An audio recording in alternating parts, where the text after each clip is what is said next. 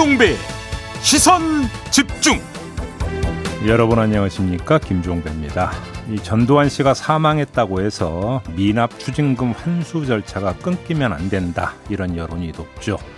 그러기 위해선 전두환 씨의 차명 재산을 밝혀내는 게 필요할 텐데요. 삼 부에서 전 씨의 차명 재산 문제를 집중적으로 취재해왔던 뉴스타파의 한상진 기자에게 관련 이야기 들어보겠습니다. 국민의힘은 김종인 전 비대위원장의 선대위 합류가 일단 무산됐고요. 민주당은 선대위 쇄신을 위해서 주요 당직자들이 일괄 사퇴했는데요. 이 부에서 매주 목요일에 만나는 더불어민주당 윤건영 의원에게 양당의 선대위 구성 문제에 그에 대한 입장 들어보겠습니다. 십일월 이십오일 목요일 김종배의 시선집중, 광고 듣고 시작합니다.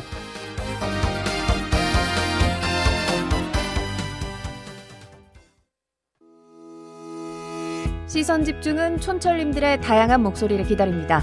짧은 건 오십 원, 긴 건 백 원인 문자메시지 샵 팔공공일 번, 스마트 라디오 미니와 유튜브 라이브로도 시선집중과 함께하실 수 있습니다. 믿고 듣는 진품시사, 김종배의 시선집중.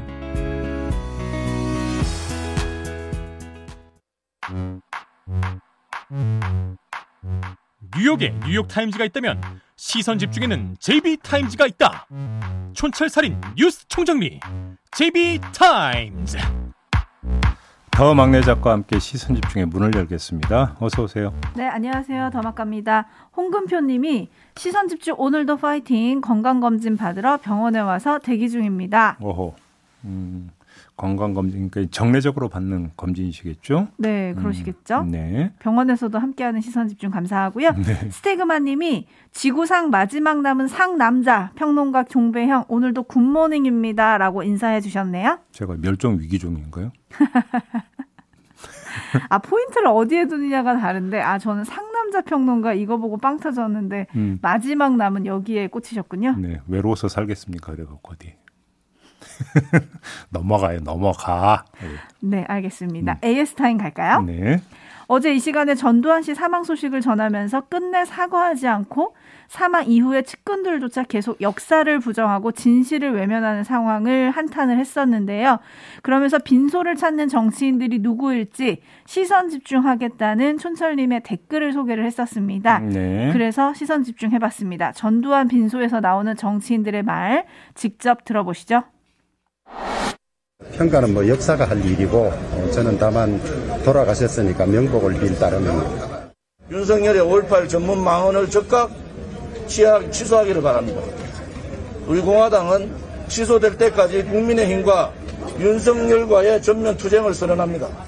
우리 광주에 우리 유가족 또 기생자 아, 여러분들도 좀 더 어, 넓은 마음을 가져주실 수는 없을까, 용서하는 마음. 오일팔 금청에도 이제 좀 논란이 많이 컸었는데 이번 기회에 그 사과하실 그 생각은 좀 없으신지.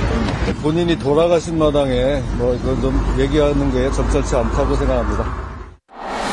네, 주호영 전 국민의힘 원내대표, 조원진 우리공화당 대표, 육공 황태자로 불린 박철원 전 장관, 그리고 이십 대 국회에서 지만원 씨를 국회로 초청해서 망언이 난무한 오일팔 공청회를 열었던 김진태 전 의원의 목소리를 차례로 들어봤는데요. 네. 제이비, 어떻게 들으셨어요? 솔직히 말씀을 드려야 되는 거죠? 네. 듣기 싫었는데요. 그러게요. 네, 듣기 싫었는데 들어야 되는 이유가 있죠. 네. 다 정치인들 아니겠습니까? 지금 조문이라고 하는 어떤 행위고 개별적인 행위이지만 그 바탕에는 오일팔에 대해서, 전두환 씨에 대한 어떤 본인들의 사고가 깔려 있는 거 아니겠습니까? 그렇죠. 근데 이런 생각들이 모여가지고 하나의 정치적 움직임으로 나타난다면 그 결과는 심각한 역사 왜곡일 수도 있는 거 아니겠습니까? 네. 그런 점에서는 듣기 싫어도 들어야만 되고 경계를 해야 되는 것이겠죠. 뭐 이 정도로만 이야기를 하겠습니다. 네, 우리가 흔히 죽음은 끝이고 애도를 해야 하지만 전두환 씨는 죽음이 맞춤표가 될 수는 없을 것 같습니다. 오일팔 진상규명, 그리고 부정축제된 재산 환수, 아직 우리가 풀어야 될 숙제가 많은데요. 좀 이번에는 제대로 맞춤표를 찍을 수 있기를 바라면서 뉴스와 분석이 함께하는 제이비타임즈, 오늘 주목할 뉴스들 챙겨드리겠습니다. 첫 번째 뉴스, 오디오로 먼저 만나보시죠. 처음서부터 출발을 잘해야지. 도중에 가서 괜히 쓸데없는 자범인 생겨가지고서 그때 가서 뭐 이러니 저렇게 얘기를 하면은 선거에 결정적인 영향을 미칠 수밖에 없기 때문에 정비를 하고서 출발을 하자는 그런 뜻으로 내가 얘기를 했어요. 총괄선대위원장은 수락하셨습니까? 아직은 내가 뭐 거기에 대한 확정적인 얘기는 안 했어요. 선대위 네. 발표는 김종인 위원장 없이 발표하시는 겁니까? 어차피 뭐 예정이 된 거니까 최고회의에서 총괄 본부장들은 발표를 좀 해야 될 것 같습니다.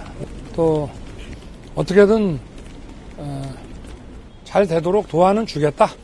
그리고 총괄 선대위원장직을 맡는 문제는 조금 더 시간을 좀 갖겠다. 이렇게 얘기를 하셨습니다.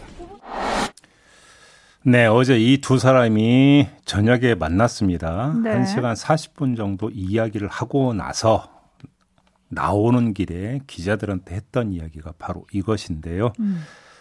자, 밀당이 이루어졌는데 그 끝이 무엇인지를 한번 좀 진단을 해봐야 되는 거 아니겠습니까? 끝은 뭐, 난 건가요? 둘 다 결별이라는 단어를 입에 올리지는 않았습니다. 네. 그렇기 때문에 파국이다라고 뭐 단정지어 말씀은 드릴 수가 없겠죠. 음. 또 드려야 되는 말씀이 정치는 생물이니까 그렇지 않겠습니까? 네. 하지만 음, 힌트는 좀 대충 나온 것 같습니다. 그 김종인 전 비대위원장은 처음 출발을 잘해야 한다고 지금 말하지 않았습니까? 네. 그다음에 윤석열 후보는 오늘 총괄 본부장 발표를 한다고 했어요. 자, 그러면 이 두 마디를 한번 종합을 해봅시다. 그럼 얼추 그림이 나오지 않습니까? 음. 상임선대위원장의 오늘 총괄 본부장급 인사까지 모두 확정해서 발표를 하면 네. 김종인 전 위원장이 말한 처음 출발은 사실상 끝나는 거 아닌가요? 그러게요. 그렇게 봐야 되겠죠. 그것도 누구 마음대로? 백 퍼센트 윤석열 후보 마음대로. 네. 그러면 김종인 전 위원장이 설령 합류를 한다 하더라도 그건 뭐가 되는 겁니까?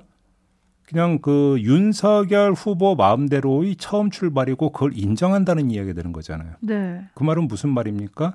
숙이고 들어간다는 이야기가 되는 겁니다. 근데 김종인 전 위원장이 그렇게 하겠느냐 이 문제가 남는 거 아니겠습니까? 음.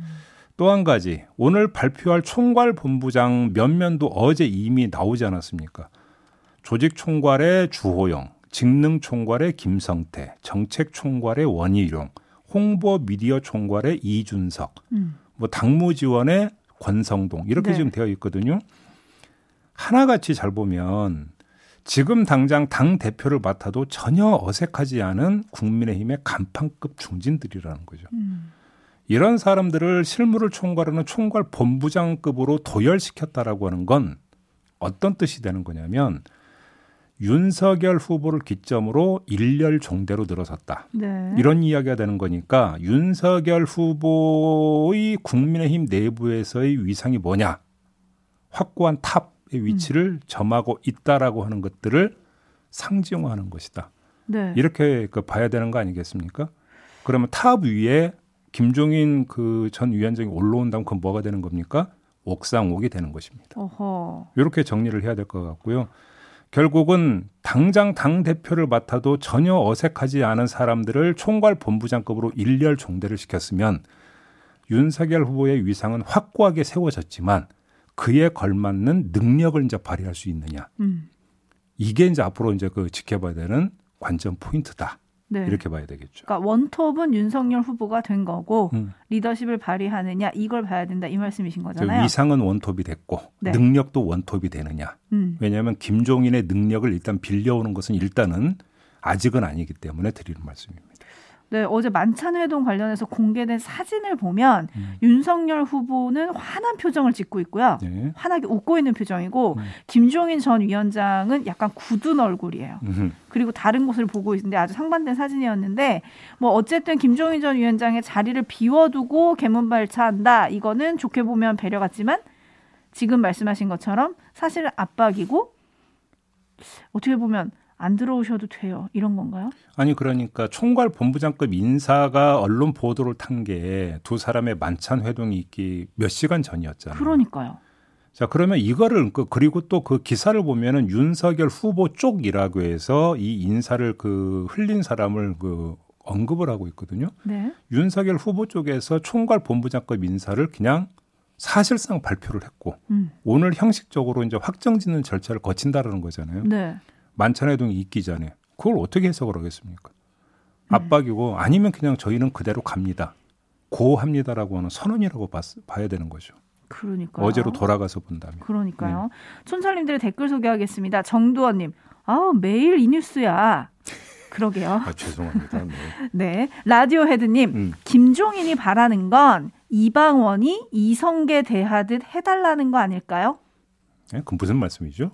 무슨 말씀일까요? 네. 씨케이제이님. 밀당의 끝은 윤석열 지지율이 더 떨어지면 김종인 승리의 한 표. 바로 그 지점인데요.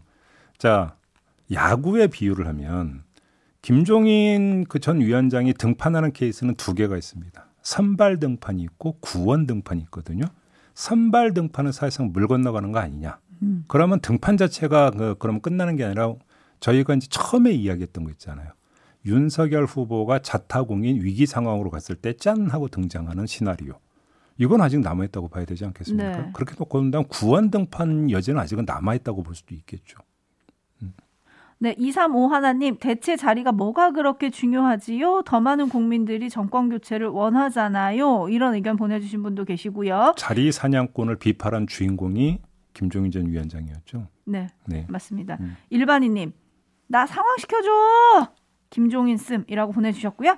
임승호 국민의힘 대변인은 최근 선대위 구성 과정이 진정 당원과 국민에게 감동을 주고 있는가? 매일 선대위 명단에 오르내리는 분들의 이름이 어떤 신선함과 감동을 주고 있나라고 오히려 물었다고 합니다. 네. 임승호 국민의힘 대변인 워딩이었고요. 네. 자, 제이비타임즈 이번에는 여당으로 갑니다. 네. 오디오 먼저 만나보시죠. 정기국회 입법과제를 논의하던 이재명 후보가 작심한 듯 참석자들 앞으로 나와 큰절을 하며 대국민 사과에 나섰습니다. 부족한 부분을 또 찾아내고 또 사과드리고 또 각오를 다지고 또 새롭게 변화되도록 노력하겠습니다. 이 후보는 사과로 끝나는 게 아니라 앞으로의 실천이 중요하다며 입법 속도전을 거듭 주문했습니다.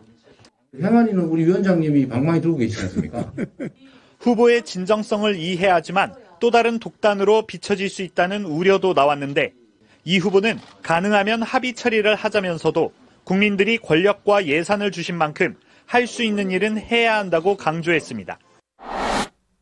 네, 어제 민생개혁입법 간담회 참석해서 이런 이야기를 했고 큰절도 하지 않았습니까? 네. 국민 앞에 사죄한다고 큰절을 했고요. 어제 또 하나 나왔던 이야기가 더불어민주당의 주요 당직자들이 일괄 사퇴를 선언을 했습니다.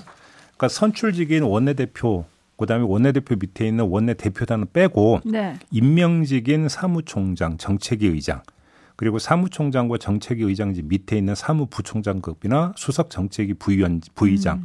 이런 사람, 그다음에 이제 수석대변인 이런 사람들이 일괄 사퇴를 선언을 했거든요. 네. 자, 왜 이런 움직임이 나타나는가 한번 좀 정리를 좀 해야 될 것 같은데요. 네, 어떤 포석이 깔린 건가요? 자, 의원총회에서 선대위 개편 전권을 이재명 후보에게 위임하기로 하지 않았습니까? 이제 실행 국면에 들어갔다 이렇게 보면 될 것 같은데요. 근데 왜 당직자 일괄 사퇴가 가, 가장 먼저냐?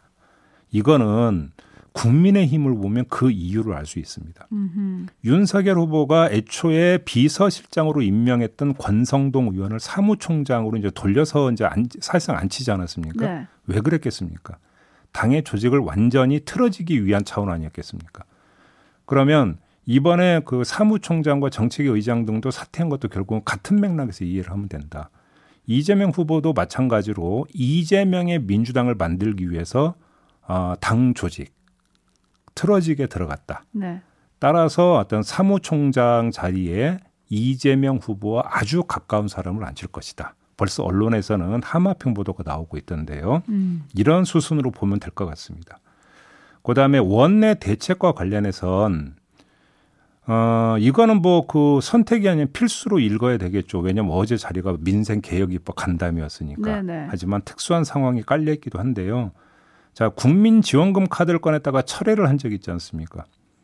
그런 이재명 후보에게 원내 대책을 정교하게 세우는 것은 크게 두 가지 의미를 띌 수 있습니다. 음. 첫 번째는 정부를 경유하지 않고 성과를 낼 수 있는 게 바로 입법 영역이라는 겁니다.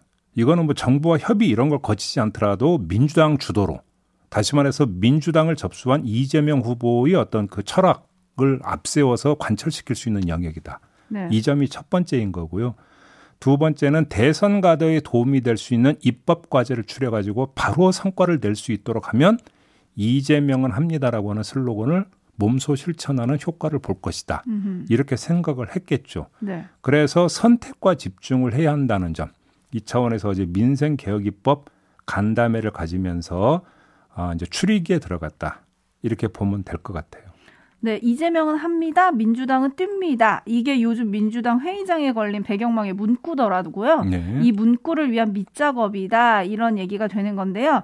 혹시 이런 움직임이 최근 여론조사 지지율 상승세에 좀 반영이 된 건가요? 왜냐하면 요즘 여론조사마다 음.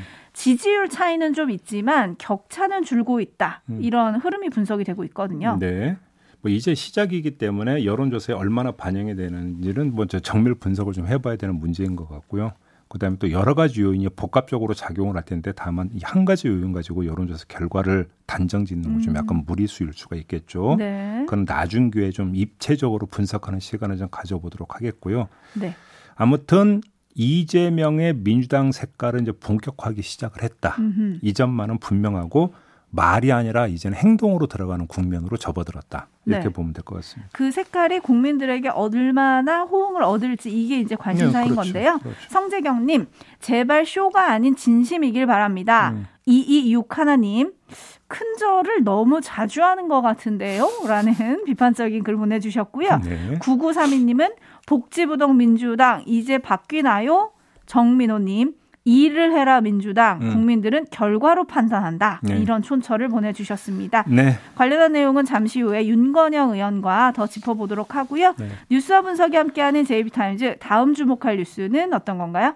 의정부 을지대병원의 간호사가 지난 십육일 병원 기숙사에서 극단적 선택을 하는 일이 있었습니다. 네.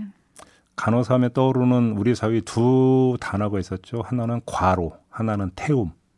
근데 이 두 가지 단어가 실제로 있었던 것으로 밝혀졌습니다. 음. 동료 간호사에 따르면 이 간호사는 이십 명이 넘는 환자를 혼자 담당을 했다고 하고요.